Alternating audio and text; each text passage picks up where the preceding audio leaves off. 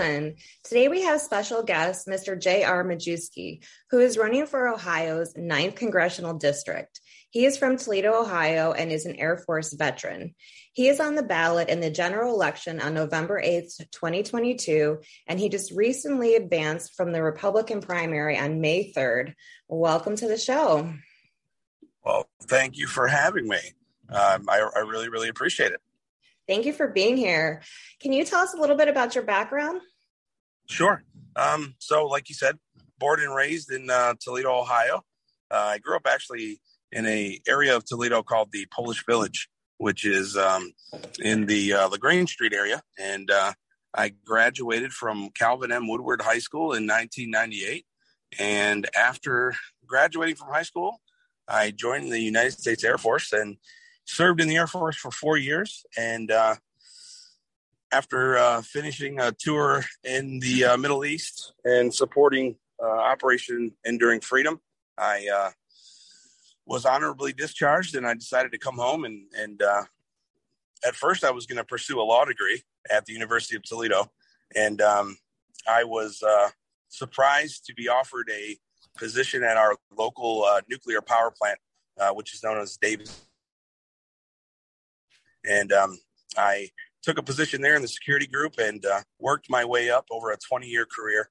And I just actually uh, resigned my position right before the primary in May, about three weeks prior, uh, to focus on the election. But uh, I was the executive director and I oversaw the spent nuclear fuel uh, portfolios for a, a, number of reactors across the country. So um, that's pretty much it in a nutshell, my uh, professional background.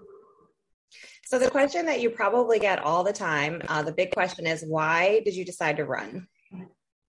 Well, I decided to run because um, I'm, I, you know, I was tired of yelling at my television. Um, I was tired of what I perceive as do nothing politicians that are uh, uh, have a fantastic time griping about problems but don't bring solutions to the table. And uh, you know, I'm I believe firmly that I walk, I talk, I act, and uh, I am a uh, distinct representative of, of the ninth district in Ohio. And, uh, you know, I wanted to use my talents to help people even more than I, you know, was doing professionally. And uh, Congress um, seemed to be a good fit for me. Um, it would give me the opportunity to solve problems on the at a national level, but also do so um, with you know the, the mindset that I was recontributing and, and, and trying to better my home district. Now, you recently defeated uh, three other candidates, um, and it was a pretty close race from what I can tell. Uh, you received uh, 35.8%, and then right behind you was um, was Riedel. Um, can you tell me a little bit about your competitors? Because they all seemed very qualified. Yeah, so um, Craig Riedel was a, uh, a member of the Ohio House of Representatives. Um, I don't know how long he's served, but I believe uh, he's been in office for um, five years or six years. And then uh, Theresa Gavarone was a um, state senator, and I believe she is on her um, second term as state senator. But prior to that, she served as a, uh, a member of the Ohio House of Representatives. And then uh, Beth Deck, who um, also ran, uh, she was a or is a supervisor working for the uh, local Veterans Administration. So, okay, that's a pretty that's a pretty good uh, good competition there. Yeah, I thought so. And then were there there were several others in that competition, correct? Until the redistricting, which is not finalized yet, right? Is that my understanding, or what is the latest update on that? So the federal maps are approved. Uh, I believe it's for a four year um, four year cycle. Um, so you know the district nine is is what it is now uh, for the next four years but um, there were you know the, the, the district maps changed i believe twice before they were actually approved.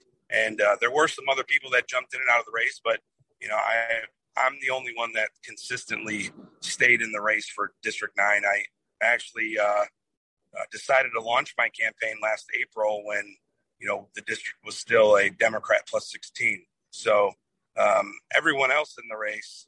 And, you know, I think this is a, a testament of my you know, my desire to actually serve. Um, everyone else waited until it was a Republican leaning district before they decided to launch their campaigns.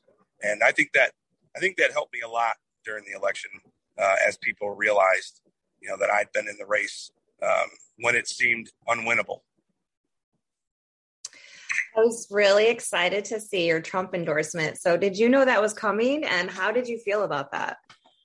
No, I had absolutely no idea. Um, I received a call on election night asking me if I was available to uh, come to Dallas to the NRCC's annual um, dinner. Uh, I, don't remember the official term, uh, so I apologize to the NRCC folks that'll probably hear this.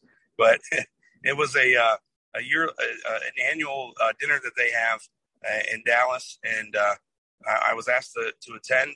And um, President Trump just decided to call me up on stage, and totally unplanned, unscripted, and um, quite nerve wracking, uh, to be honest. Um, used to speaking in front of large groups, but not used to speaking in front of large groups when, you know, someone I admire like President Trump is standing behind me. But I think we did a pretty good job and, uh, you know, we impressed him even more. So I'm happy with the way it turned out, but, um, you know, it, it's been a, it's been a total whirlwind over the past two weeks after winning, um, with, with, you know, all of the attention we've been getting as a campaign, but we're excited and, and we're going to capitalize on it and, and use it uh, to our advantage to win in, in November. Yeah, absolutely. What an honor. Why do you, but why do you think he picked you over the other two candidates? Well, number one, I think that uh, President Trump knows that I'm a no bullshit candidate. Um, he knows that I stand hard on my values and my principles and my ethics, and uh, you know he, he understands that you know I'm an America First candidate. I'm an honest America First candidate, and um, if you followed the campaign and the uh, the election closely, you would have seen that you know my and I, and I don't mean to talk in, in, in, a condescending manner about my opponents, but you know there was a big difference between me and them. Um, my campaign was focused on standing next to President Trump and you know the, stifling this Biden agenda and you know preparing for him to to eventually run again in 2024 and you know again standing with President Trump and my opponents look to uh, stand on him um, by constantly trying to affiliate themselves with him and, and take advantage of little opportunities that they may have had during their political career to stand by a Trump 2020 sign or a poster or speak at a rally. You know, they they were they were trying to allude and insinuate that you know they that he had their or that they had his support when in reality, you know, he he was he was staying neutral for the most part. And uh, you know, at the, at the very end, I think he decided, um, you know, that I was the inevitable candidate. And even though, you know, five, some may say 5% is not a big margin, but when you talk about a guy like me who came out of nowhere, ran a totally grassroots campaign against, you know, two elected incumbents who um, were financed by special interest groups and people that really wanted them elected. You know, I think 5% is compounded by, you know, a factor of 10. Um, so can you tell our listeners, I was watching the video on your, I think it's on your website or it's on somewhere, but can you tell us about your lawn? Cause I thought it was really cool. Yeah. So, um, in 2020, um, I painted the world famous, uh, Trump campaign logo on my, on my lawn in Port Clinton. And, um, I did so as a result of a bet, uh, local group long story short is it went a lot of national media attention, and I was able to leverage that to um, help local candidates that were running in 2020. And uh, unfortunately, we didn't have the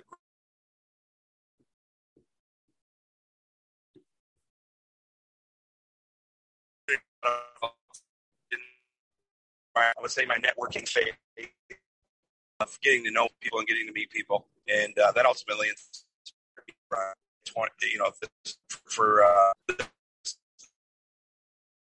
um, painted lawn where, and I painted it essentially every week, every other week throughout the election cycle, and uh, I probably have had close, to, I'd say close to 50,000 people that have, you know, come to my home from almost every state across the country wanting to take pictures or wanting to visit the, the lawn.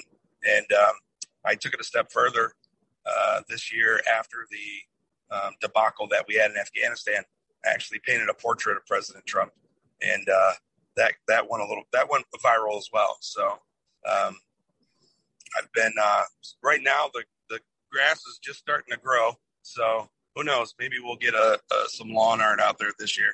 But I think this year, if we do it, it's going to have my logo on it. Yeah, it was definitely cool. Even my mom was talking about it, and she doesn't really, you know, she gets into politics, but not that much. And she was even expressing how she thought it was really cool. So if you got Mrs. Boland's vote, then that's awesome. that's all we. I've, you know, it's been crazy. I've traveled the country, and uh, I'm a pretty humble guy. And um, yeah, I, I remember being at an event in San Antonio, Texas, where I was meeting with General Flynn, and um, before I went backstage, this group of people came up to me and they're like, "J.R. Oh my God, you know, your lawn." And you know, it, it, there's a Trump rally in Florida that I went to with some friends, and people there recognized me. So it's been a really humbling experience. And you know, who would have thought that painting my lawn would have turned into me running for Congress and actually winning?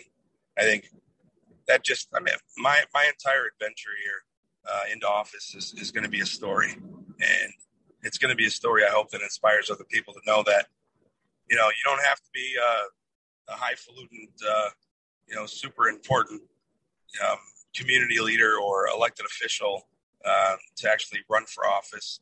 You just have to have the right level of desire and, and the heart for it. And you have to be honest with yourself and with the people that are going to elect you. And you know, I might have a I might have a, a a pretty um, good background professionally, but you know, excuse me, and I've never leveraged that. You know, I've always, you know, when when I talk about J.R. and who I am, it's always about my family. It's always about you know my community and my you know my professional background in military service usually comes third or fourth and um, you know there's a reason for that people aren't electing me because i'm a veteran people aren't electing me because, um, yeah, I have, I have, a career in nuclear power. They're electing me because they believe in me and they know that, you know, I, I have their best interest in mind and that I have nothing but compassion and love for this district. And, uh, you know, if I can do it, anybody can. And that's, that's the message that, you know, I, I hope follows me as I win in November. I absolutely love that. Um, and I also saw that Roger Stone endorsed you. I've seen him speak a few times in DC. They love Roger Stone. you know, Roger says America loves Roger Stone, and uh, he's a, he's a great guy. Um, I can't, I could compliment him until I'm blue in the face. Um, he's been a wonderful man. Um, getting to know him, getting to meet him, um, and, and and take his advice on a lot of things. I mean, Roger's a very caring and compassionate guy. He loves the President Trump, and uh, you know he wants to see our party on the right side of history, and he's willing to do anything that he has to do to, to make that happen, even if it means sacrifices on personal life. And uh, you know, I think Roger's a hero of many people, including mine. Absolutely, that was a cool one to see on your page. Um, so this is one of my favorite topics. So let's talk about Marcy Kaptur because Marcy Kaptur has been in office since I was born. Um, and I had heard I heard rumors from DC um, that she was retiring. So obviously that's not true. Um, what are your feelings on her, and how has she been able to stay in office for so long? You know, I think Marcy Kaptur's a nice little lady. Um, okay, she has to be.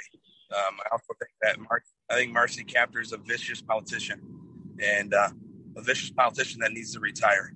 Um, you know, this this country, this district can't suffer any more lifelong Republicans. And look, we're getting into we're getting into a new age of of, of not only politics but our society is is changing uh, year over year. I mean, think about it. Four years ago, we we knew what bathroom we we, we needed to go into. Uh, four years ago, our children weren't um, you know, wearing masks and, you know, even though that, that stuff's being lifted, but, you know, four years ago, five years ago, this was a totally different world. And then you, you take it back another five years you know, it was it was different then. And you know, we have we have folks like Marcy that have been in office for 40 years that are looking to um, you know increase their own personal wealth and and they do so under this facade that they care about the district.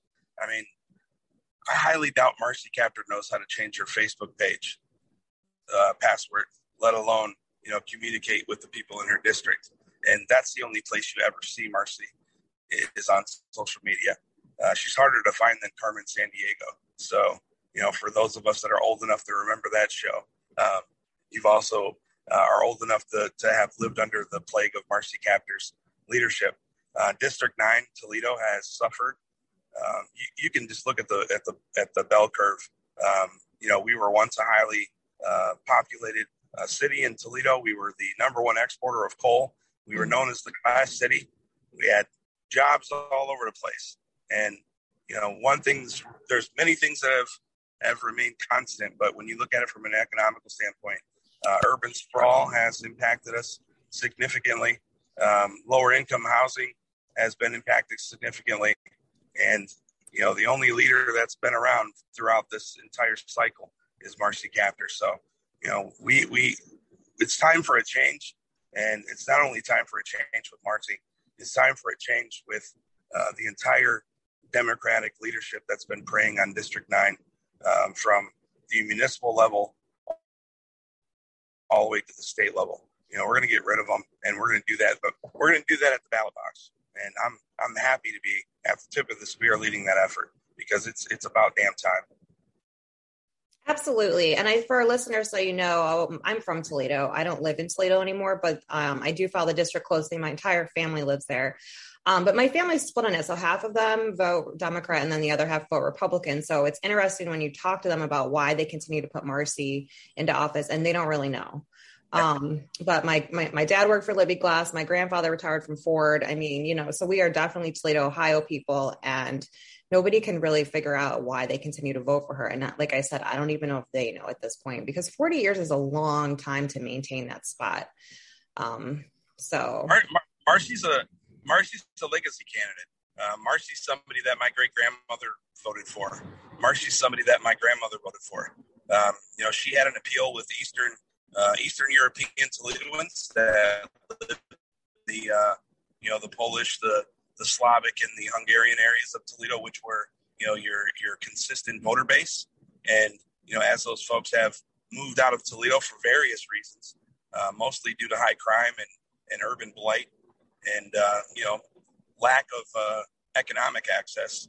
Uh, Marcy is, you know, she's kept her hooks in them, um, you know, through the suburban areas. But you know, those those folks are, uh, you know, they're they're they're few and far between anymore. And uh, you know, the ones that that that are still around, I think they've they they will remain uh, consistently loyal to Marcy. But you know, they're family members. You know, I think they've uh, I think they've they've seen the light, and you know, when when it when it starts to uh, hit voters in their pocketbooks, and again, the we're becoming a more awake, not woke, but more awakened society. You know, we're seeing that you know the results are are in because of leadership from folks like Marcy. I mean, a lot of special interest stuff that's happened in the Toledo area that has done nothing but take advantage of the of the residents and the taxpayers. And the only way we're going to fix that is by removing her from office. And I'm talking root to stem. She's got to go. And we're, I, am I'm, I'm entirely confident we're going to make that happen. I am too. I, I know you're going to win. I mean, you absolutely are. So you're getting my entire immediate family's vote. I don't know about my extended family, but uh, my immediate family, they're all Republicans. So um, talk to me about fundraising. How did fundraising go for you? And then the second part of that question is how, what, well, let's talk first about how your fundraising went and, you know, where are you kind of at with that right now? Um, fundraising went pretty good. I mean, uh, you know, I was able to raise six figures in the district when it was a Democratic district. So, you know, I think that, uh, that shook a lot of people up, right? Because we haven't had a Republican in, in District 9 in 20 years that, you know, has raised six figures of, of money that wasn't their own.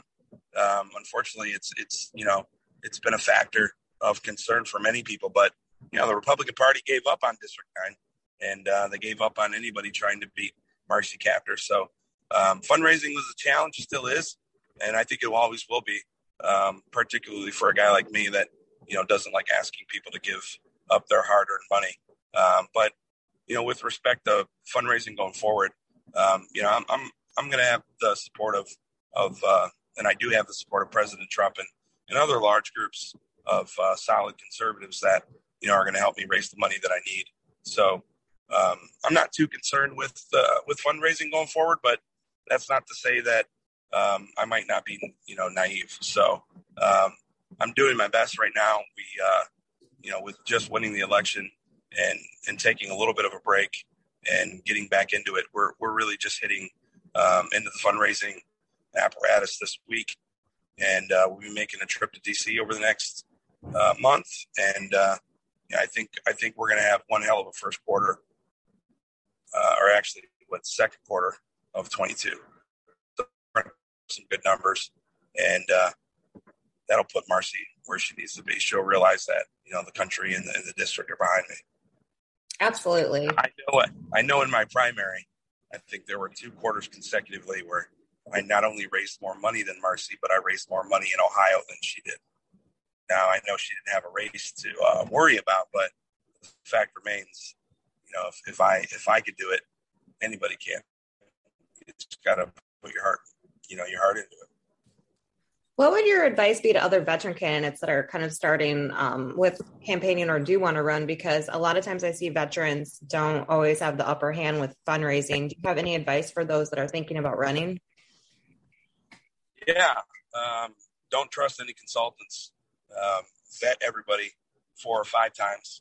Um, the consultant uh, world of politics is probably the you know the second largest problem uh, that we have in our on our political landscape when running for office. Uh, many of the consultants that I met are, you know, they they they look at candidates as opportunities to, you know, raise and and, and earn a lot of money uh, without little return on investment to the candidates. So, um, you know, having a uh, strong business background, um, working with you know major contracts throughout my career, you know, I was able to navigate that pretty well. But you know, there's a couple things that I probably got caught, um, you know, being naive. Where you know, in, in a better, in a in a more perfect world, had I been a little bit the wiser, um, I probably would have saved a couple thousand dollars. Um, that's not to say that the money wasn't uh, wasn't used effectively. It just wasn't used to the you know the most efficiently as, as it could have been. So um, I would say you know the first step is you know, developing your message and understanding why you're running for office, and uh, your family and friends around you. And you don't need a consultant to win um, at first, but at some point to navigate, you know, this this uh, political world that we have, you absolutely do need someone that can help, um, you know, keep you safe and keep you legal because you know running for office is pretty dynamic. So um, my, my best advice would be, you know, run on your heart and put it all on the table. If you do that, I don't see why you wouldn't win. Well said. Um, I want to get into some of the issues a little bit. We talked about this a little bit, but tell me what are your thoughts on improving the economy in um, in your, or I'll say our area. Um, well, number one, I think that uh, we have a lakefront here in Northwest Ohio that is not being used effectively, efficiently. Um, I'd like to see a, um, a, legitimate plan to expand Lake Erie's lakefront. Um, I do. I am working on something right now, and um, you know that will uh, leverage multiple districts on on Lake Erie, but also um, probably use the help of uh, of other states uh, to get the lakefront expanded.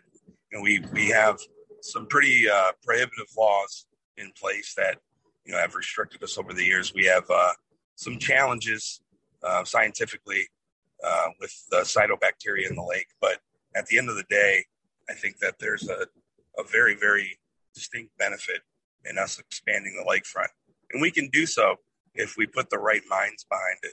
Uh, I think in the past there have been a couple candidates that have brought it up, and uh, you know they just uh, they just haven't gotten the traction that you know, had they gotten uh, maybe they could have been effective. But you know, I think uh, there, there, there's plenty of bright minds here on the north shores of Ohio that want to see Lake Erie flourish, and there's enough that you know, if we get them together in a room and we start talking about how we can work together, I think we could turn Lake Erie back into what it used to be in the 60s and 70s, and we could bring a heck of a lot of jobs here to Northwest Ohio. The railway system and the truckers, they might not like it at first, but I think they'll I think they'll find the benefit in it as well. Um, I absolutely agree. Um, we I, I, live in Oregon. Our parents live in Oregon, Ohio, so we're we're very close to Lake Erie. Um, yeah. So I'm yeah, there. The other thing is, you know, we really have to, uh, you know, our Democratic leaders here at the municipal level have been, you know, they've been making a lot of promises to their constituents year over year, and they've never, I mean, they're, they're, it's very uh, few and far between that they actually deliver. And, uh, you know, they're highly dependent on federal grant money. And that money's been given to them like an open floodgate. That's not going to happen with me. Um, if they make promises to, you know, the city of Toledo, if they make promises to, you know, the, the residents of Toledo and they can't deliver, then they're not going to get that federal grant money that they've, you know, they've they've uh, developed their grant schemes and plans with. Uh, that money's going to go to groups that are actually efficient and capable and can execute, you know, things that are beneficial, uh, you know, to the people that that vote for it. Um, we're not going to have slush funds in District Nine anymore. It's, it's just going to be something that I'm going to bust my butt every day to eliminate. And again, I expect them to hold me accountable. So I'm going to hold them accountable uh, day day in and day out. And there are a lot of uh, a lot of um, puppy dogs, unicorns, and ice creams that are being talked about right now. You know, in district Nine, as far as what the government can do for the voters here, and little to nothing has been done over the years. So voters are starting to lose their confidence, and you know, I, I think that know, the catalyst that that's going to you know actually put together uh, programs and, and and things that work. And one of the huge, biggest problems that we have right now in Toledo uh, is our lower income housing and, and redlining uh, of, of those that are uh, unfortunately suffering from poverty. Um, we put them in, you know, in, in nice low income housing, but fact remains we don't give them access to our economy. So, you know, they're they're unable to, you know, jumpstart their careers because, you know, they can't they can't jump on the TARTA bus and go find a job. And uh, you know, they're realizing that they're realizing what the Democratic Party's been doing to them. And uh, I plan on offering solutions to remedy it. Um, talk to me a little bit about uh, the war in Afghanistan. I know you were you served in OEF. Um, what are your what were your thoughts on uh, the withdrawal from Afghanistan? Well, um, I think it was haphazard. Um, I think the Biden administration had, you know, enough intelligence on how to withdraw from Afghanistan, how to do it efficiently and effectively. I just think that, you know, like uh, any other situation where you've seen the Biden administration trying to overturn or undo something that President Trump did, they do it out of spite and they don't really care about the ramifications. Um, you know, that, that, that, that's been a, a constant narrative um, for this, this administration. Um, anything and everything that they can, they can do to, you know, make President Trump look bad or cast a shadow on his presidency, they've done. And uh, unfortunately, this cost the lives of many Americans. Uh, but I think it was a shame.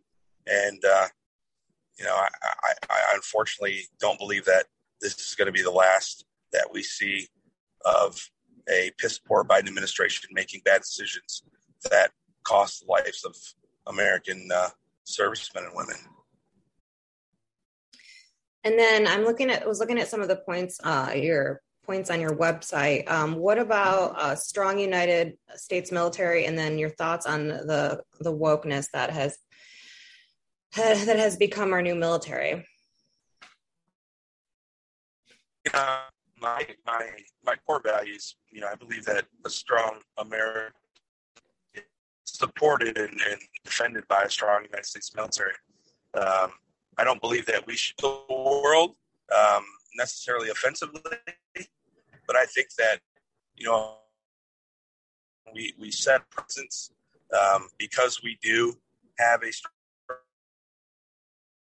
come to the aid of of those countries that need it. But I think we need to be um, you know much more intelligent as we move forward, um, just because of what we've experienced over the past few generations with foreign wars. Uh, really we, we, we've depleted a lot of folks that you know are, are, are part of a ever growing and important generation and uh, you know we we can set the precedence by being strong being powerful and uh, mitigating wars just by being the united states that we've always been uh, but invading and and uh, interfering with other governments. If if there's no distinct benefit to the american people if we're not, uh, you know, if we're, if we're not defending our, our country in any way, I, I you know, I, I, think we need to stay out of uh, foreign affairs. But you know, I'm always going to support the United States military, and uh, you know, I think there's a very compelling argument on uh, the United States military. Quite the opposite of what the Biden administration is doing right now. What about? I'm sorry. Did you? Did I cut you off? No, no. Uh, what about veteran care? Um, so I'm a veteran, and I know that. I mean, I always felt that the Toledo vet, uh, VA was decent compared to some of the other ones I've been to. But what are your thoughts on veteran care and improving that for your district, or just in general? Well, you know, I've heard a lot over the past uh, few weeks now that I've gotten the uh, nomination. Um, veterans are not happy with the care that they're receiving from the VA. Um, yeah, I, I, don't know where um, the VA stands as far as you know the initiatives that President Trump put out, such that you know veterans could go see their own doctors. Uh, they didn't necessarily have to go to the VA hospital, but the VA would you know subsidize their treatment or subsidize payment for that treatment. Um, yeah, I, I really think that Trump was on the move and he had the uh, you know he had the right perspective that you know, a lot of these uh, administrators and, and, physicians that worked at the VA, you know, they, they, they couldn't be reprimanded, they couldn't be punished uh, just because of the way in which they, you know, received their positions. But, um, you know, I, would like to see that continued. Um, you know, I think, I think our servicemen and women are, from the many reports that I get, unfortunately, I get the negatives. I don't always get the positives. Um, but, you know, from what I hear, the VA has a lot of work to do. Um, I think, generally speaking, our veterans are are significantly neglected, um, not only from a healthcare standpoint, but you know, just a um, you know rehabilitation and and reintroduction to society. You know, it's a shame when we have veterans sleeping under bridges and defecating in public streets and public parks and living in $30 Walmart tents. And we're going to send $40 billion to uh, the Ukraine you know, to help uh, them from a, you know, a, a, military standpoint. I think I think that just shows, you know, our that our priorities are are pretty backwards. And um, shame on the Republicans that voted for that bill because I I, I think that uh, once again they've uh, stolen from the American people like a thief in the night. And uh, I hope to be part of the the system that brings them some justice. Absolutely. And I think, and then also, um, you know, you know about the suicide issue. I think there can be so much more done about when you talk about transitioning to the civilian world. Um, with the suicide issue is just unacceptable across the board. So even on active duty at this point. Yeah, I, you know, uh, there's a, and it's probably too long for the podcast, but I actually, uh, when I was stationed in California, um, we had a young, a young girl that uh, received her orders to um, go to the Middle East, and she was so upset that she committed suicide.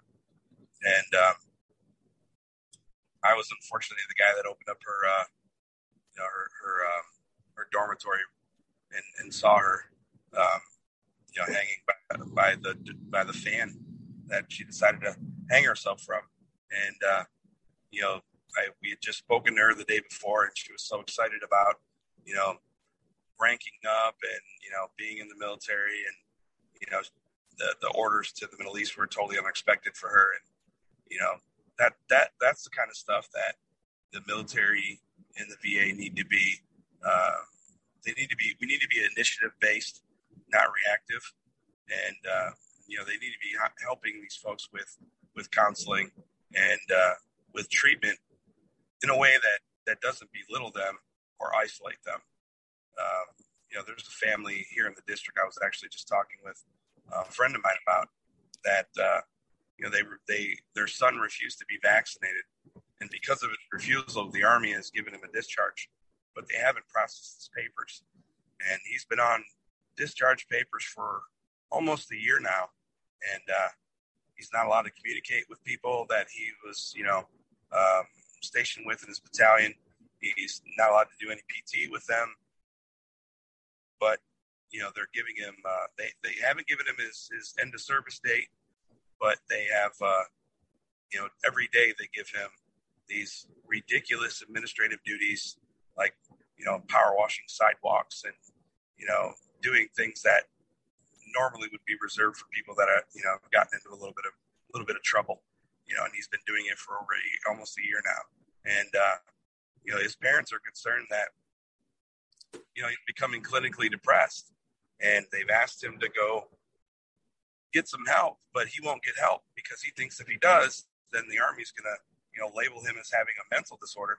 And they're going to want to keep him, you know, in the service for a longer amount of time, you know, to, to get him through whatever type of uh, treatment that they think is appropriate. So it's just, this is what we're, this is what our military folks are dealing with. And it's a shame. These people don't don't join the military to be part of this ridiculous bureaucracy. They join the military to further their personal life or make better, you know, people out of themselves and their families, provide a future, or just, you know, because they love America and they want to serve the country.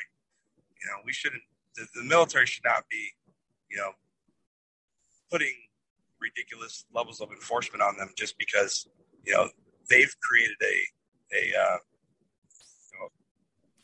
situation where these troops are being, you know, made to, to make decisions that could impact the rest of their lives by taking a vaccine that they don't necessarily believe in versus, you know, blindly taking this vaccination and doing whatever the hell, you know, Uncle Sam decides to tell them, especially when, you know, at the, at, you know, at the larger level, the army is, is failing with woke culture and, you know, we're failing in foreign in foreign relations. I mean, it's just a it's a whole hodgepodge of mess, and I feel terrible for all of our U.S. service members right now.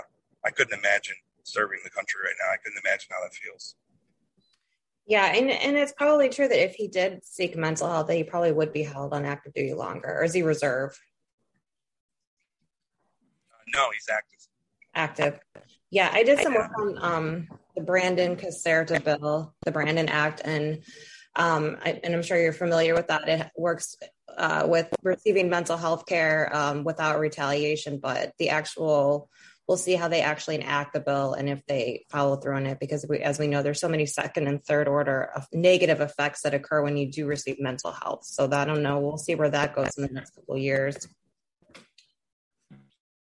um, two more, two more things I wanted to talk to you about. Um, talk to me about protecting innocent life and uh, the current Roe versus Wade situation. What are your thoughts on it? Well, I think that uh, you know, number one, I'm, I'm pro-life, um, and and I think that almost every conservative that I've ever met is, and uh, I think we're um, we're we're moving farther and farther and farther away from you know our pro-life Judeo-Christian values, and you know we're we're funding abortion clinics without the permission of the American people.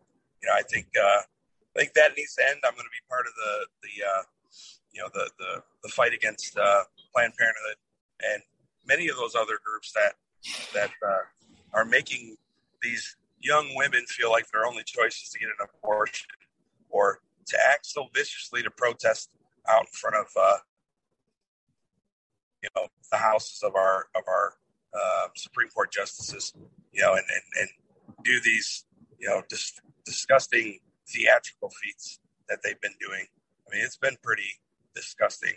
Um, some of the behaviors that I've seen and, and heard about on the radio. But um, pro life, um, unfortunately, you know, my wife and I, um, we've been married for almost 20 years now. We couldn't have, know, we can't have children. Um, so, you know, the the inability to have to, to have children has caused us to, you know, really focus on um, helping uh, children that that are less fortunate or that are in the adoption system or you know that have had uh, medical conditions that you know were something they were born with or or or medical conditions they've they've um, you know they've, they've been fighting with through you know supporting St. Jude, supporting Shriners, and a couple other local um, hospitals. But again, pro life, and uh, I forgot the I forgot the second part of your question. um, I think you asked me. Um, what did you ask me? Oh, your thoughts on the current situation uh, for Roe versus Wade if it should go down to the state level? Um, yeah, I mean, I mean, I think um, I think Roe versus Wade is just another attempt from the Democratic Party to to make this uh, this next election cycle, you know, a single issue uh, for voters. They're they're I mean, it's propaganda, right? Um, Roe versus Wade, if it is overturned, that just takes the decision back to the states, and uh, you know, it, it, it doesn't make abortion illegal. You know, for those those that are you know conservative but ride the line of of being you know 100% no questions asked pro life. You know, it, Roe versus Wade does not take away, you know, states' rights. And personally, I believe that's where they should reside anyway. Uh, I think the federal government is just another thing that they put their hands in. And uh, I think we can see the consistency in that the states manage, you know, their the states manage their issues and their people a heck of a lot better than the federal government does. So, you know, to me, it's a it's a no brainer. Um, you know, I, I, I definitely think that the state should have the right uh, to decide. Thank you for sharing your thoughts on that. Um, is there any topics that I missed that you? I know we didn't get through all of them, but is there any that you wanted to talk about that I missed that you would like to like to talk to about to our listeners about? Not that I can think of. Um, I apologize for. I was a little under the weather over the weekend, so my voice has been in and out. But um, no, I don't, not, not necessarily. Um, okay. Sorry, you're going in and out a little bit. Um, okay, one last question. Yeah, it's my. Can you hear me though? Yeah, I can hear you fine. Well, okay, one last question. What current politician do you admire the most and why? Um, that's a good question. Uh, I think Tom Massie. Um, I admire him um, because he's a you know he's a constitutional conservative and you know he stands by his um, his constituency and you know he votes along. He has a great record uh, voting record. Um, and, uh, you know, he, he's not bought and sold. And, uh, you know, he's worked under, I mean, I remember when um, President Trump wanted, uh, he wanted, he wanted uh, Congressman Massie to vote, vote a certain way um, on an issue that would, you know, maintain the presidential's power to take the country to war. And, uh, you know, Congressman Massie voted against it because, you know, he believes that in, in the Constitution that, uh, you know, the Congress has to approve the country going to war. And, and uh, you know, he wanted to remove that, uh, the articles which gave the president, uh, you know, the, that, that power tentatively, or excuse me, not tentatively, but, you know, over a brief period of time. And President Trump said that, uh, you know, if he asked him to support, and if he wouldn't, I think he he threatened him with a primary opponent. And uh, Congressman Massie had a primary. He won and uh, stood by his vote. And now he's uh, he's gotten Trump's endorsement the past two cycles, from what I believe. So mm-hmm. it just shows to me that if you stand firm on what's right, and your beliefs and the beliefs of your constituents, and you do what you're supposed to do as an elected official, regardless of the uh, potential outcome. You know that that justice will see through, and I admire him for that. Um, where can our listeners find? Uh, what is your website, and where can we find you at? Uh, my website is J.R. Majewski, the number four, Congress.com, and I'm on all forms of social media, either J.R. Majewski or J.R. Majewski for Congress. All right. Well, I want to thank you for your time today, and you definitely have my vote. Um, I won't be voting in the district, but my family will be. And I really, really appreciate uh, talking to you today, and good luck to you. Um, it's going to be exciting to see where this heads. And hit, hit me up when you come to DC if you want to get a drink. Yeah, I will. All right. Thank you. All right. Thank you. Have a great day. You too. Bye bye.